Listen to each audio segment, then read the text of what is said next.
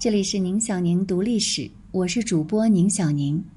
今天的节目，我们和大家来分享光绪皇帝容貌成谜，教科书里的大头照已经删掉了。文章来源《短史记》，腾讯新闻，撰文严九林。我们说一说光绪皇帝的容貌问题。在使用到二零一六年的旧人教版初中八年级上册的历史教材当中，收有一张大头像，号称是光绪皇帝。这张大头像流传很广，在中文网络上几乎已经成了光绪皇帝的标准照。不过，最新版的统编本初中历史教材已经把这张照片删除了。删除的原因是什么呢？这张大头像来历可疑，缺乏足够的证据来说明他就是光绪皇帝。造成光绪容貌失传的一个重要原因，是故宫没有光绪的照片留存下来。一九九零年，故宫出版《故宫旧藏人物照片集》；一九九四年，故宫又出版了《故宫珍藏人物照片》。荟萃，收录有故宫博物院所藏的慈禧、奕轩、奕欣、载沣、光绪帝后妃、溥仪、婉容、文秀、太监宫女、八国联军乃至入宫表演的戏剧人物的诸多照片，但是其中唯独没有光绪皇帝的照片。那么，根据这两本书的披露，在紫禁城内，直到光绪二十九年。一九零三年，才由年已六十九岁的慈禧太后开始用照相机来拍摄个人照片。这些照片及底片，在一九二四年十一月五日溥仪迁出故宫之后，全部由故宫博物院集中保存。那对于故宫内没有光绪照片传世这件事情，这书呢也给了一种解释，是这样写的。再查查晚清大事，他指的是慈禧，热衷于为自己拍照、树立个人威仪之时，正是倡导变法的光绪皇帝，一直被他长期软禁于瀛台之际。这又不难让我们理解，何以故宫旧藏慈禧照片如此之多，而光绪皇帝的照片竟然一张也没有？这种解释可以在德龄公主的《清宫近二年记》。得到佐证，相比他后来写的那些迎合市场猎奇趣味的回忆录，《清宫近二年记》要朴实可信许多。德龄喜好摄影，为慈禧做御前女官的时候，曾经在宫中摆弄过摄影仪器。据德龄回忆，一次偶然的机会，他与光绪皇帝谈到外国画师为慈禧绘制油画的事情。光绪也流露出一种也想绘一幅油画像的情绪，却又自己觉得这是不可能的事情，因为慈禧是不会同意的。于是就有了下面这段对话。德龄在问：“你真想给自己画一幅油画吗？”光绪回答：“这问题我不太好回答。其实我究竟应不应该画，你是知道答案的。”我看太后拍了很多肖像照片，连太监们都拍了。德龄问：“我拿个小型摄影机过来给你拍照，你愿意吗？”光绪回答：“你也会摄影吗？如果能保证没危险，等有机会了可以试一下。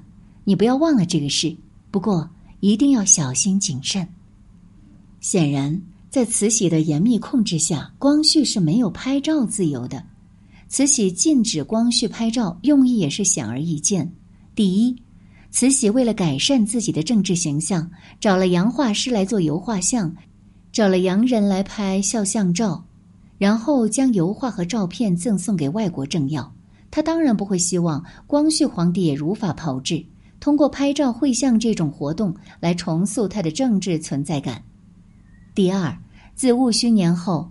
慈禧一直致力于对外营造一种光绪皇帝身体状况极其糟糕的印象，她绝不会希望光绪真实的身体状况通过照片流传的形式引起朝野乃至各国使节的揣测和议论。于是就造成了紫禁城内存有许多慈禧照片，却没有一张光绪照片的诡异状况。不但光绪没有拍照的自由，他喜爱的珍妃死于一九零零年八月，也没有留下可信的历史照片。和教科书上光绪可疑的大头像类似，坊间流传甚广的珍妃像也是一张高度存疑的照片。这张照片虽然存于故宫，而且被收录进了故宫出版的《故宫珍藏人物照片荟萃》，但是照片本身没有原始的标注，底片上的“珍贵妃肖像”五个字是后人用旧底片复制时加上去的。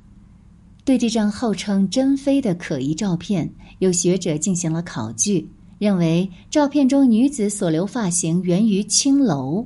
绝无可能是宫中嫔妃的装扮，他是这样写的：额前有极短一行刘海的发型，称作满天星，是一九零零年代才从青楼中传出的一种时髦发型。旗籍贵族女性没有留刘海的习惯，特别在婚后，头发会经过中分或偏分梳起来，不会剪短额前的头发。全民都有刘海，是五四运动之后才流行起来的。因此，这张流传甚广的珍妃像很可能是拍摄于一九一零年代的汉族姑娘。那张号称光绪的可疑大头像究竟出自何人之手，拍摄于何时何地，目前都已经无从查考了。他被当成光绪皇帝，至晚始于一九二零年代。有两张报纸的截图，一张来自一九二零年的《时报图画周刊》，另一张来自一九二五年的《环球画报》。两家媒体以大头照都当作是光绪，但是都没有提供照片的任何来源信息。与这张可疑的大头照有关的，还有另一张近代史上著名的伪照，说的是光绪、康有为。梁启超的三人合影，这张伪照当中的所谓光绪，与可疑大头照里的所谓光绪显然是同一个人。这张伪照首次面世是在一九三六年四月十一号，由北辰画刊以“四十年前之摄影技术”为题，在首页刊出。照片说明当中这样写道：“彼时摄影术初传入我国。”其技巧已颇可观。图中三人，中为训清光绪帝，左康有为，右梁启超。当时君臣相得情形，于此相可见一斑矣。刘宝山赠刊。之所以说这是一张伪照，是因为考证史料，梁启超并没有受到过光绪皇帝的直接接见，他不可能有机会与光绪合影。至于这张伪照，又是何人所造呢？就不得而知了。这个照片公开刊出的时候，康有为、梁启超都已经去世了。这既有可能是康梁伪造了照片作为他们活动的资本，也有可能是其他人伪造了照片，然后卖给藏家来牟利。有学者认为，光绪虽然丧失了拍照的自由。但是也曾因为非常偶然的机会，留下了一张看不见面容的身影照，也就是有一张照片当中的红圈里面的人。据吴勇的《庚子西寿丛谈》和美国作家利德夫人《我的北京花园》的记述，当时呢是一九零二年一月。光绪随慈禧结束逃亡，返回京城，在正阳门下轿的时候，被城墙上围观的外国人拍了下来。当年的法文报纸刊登了这张照片，用的标题就是“光绪皇帝生前的瞬间快照”。除此之外，在民国报刊中也还能够找到一张看不清面容的光绪的照片。这两张照片呢，一张是取自。一九二五年的《环球画报》题为《庚子全乱议和各国公使觐见光绪帝摄影》，一张是取自一九三五年的《筹谋月刊》，照片说明是上图为殉清光绪引荐各国公使之仪式，与现代共和国家礼节绝对不同。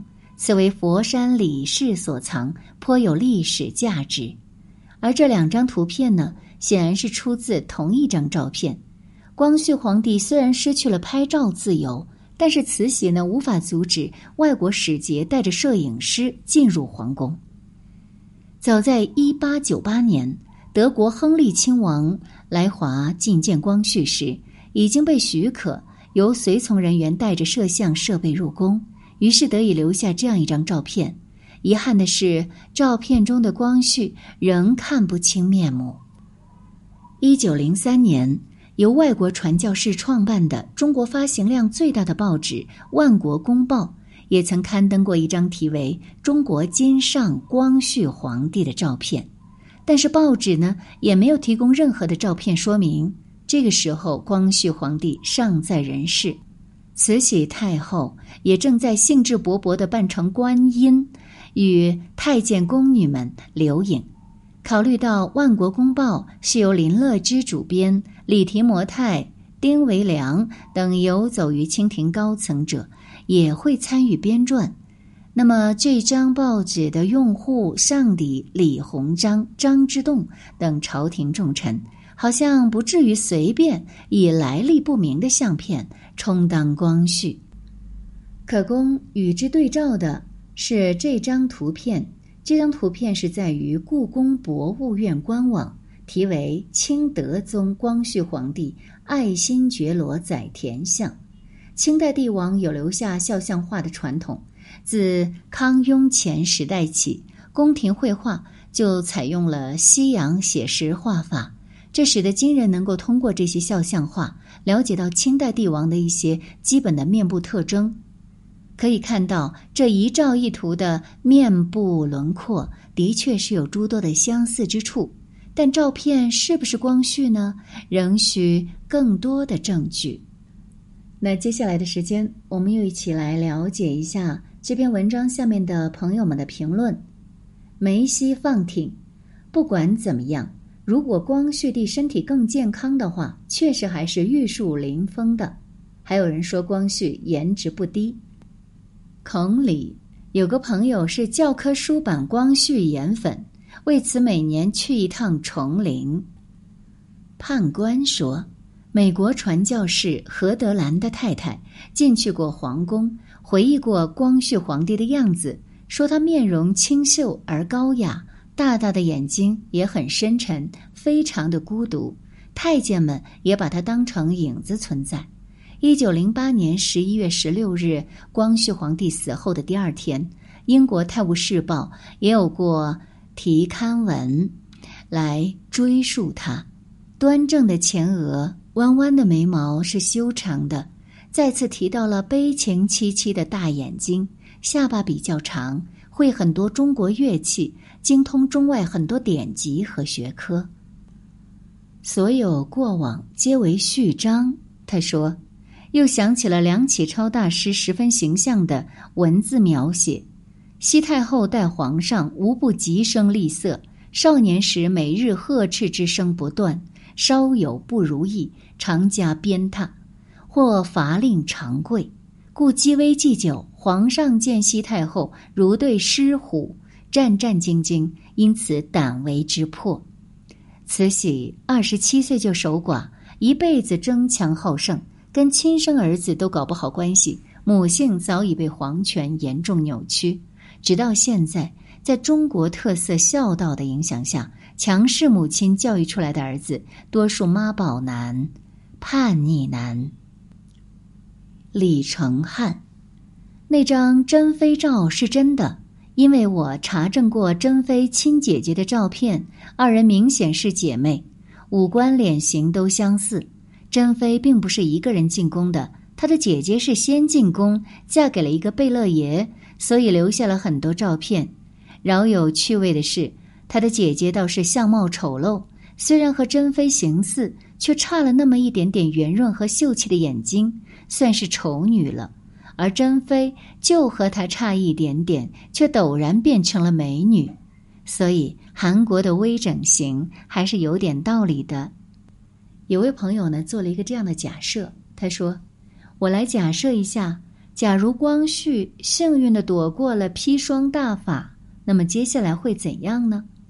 第一，光绪在中外都有很多同情分，如果慈禧死了他没死，这个同情分会在相当程度上。”短期内抬高他的声望和国民对他的期待。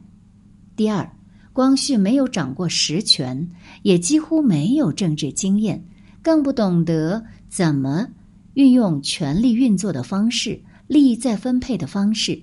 我猜他有可能被权臣玩弄于股掌之中。如果是这样，他的声望会受到极大的损伤，同情分也会大幅回落。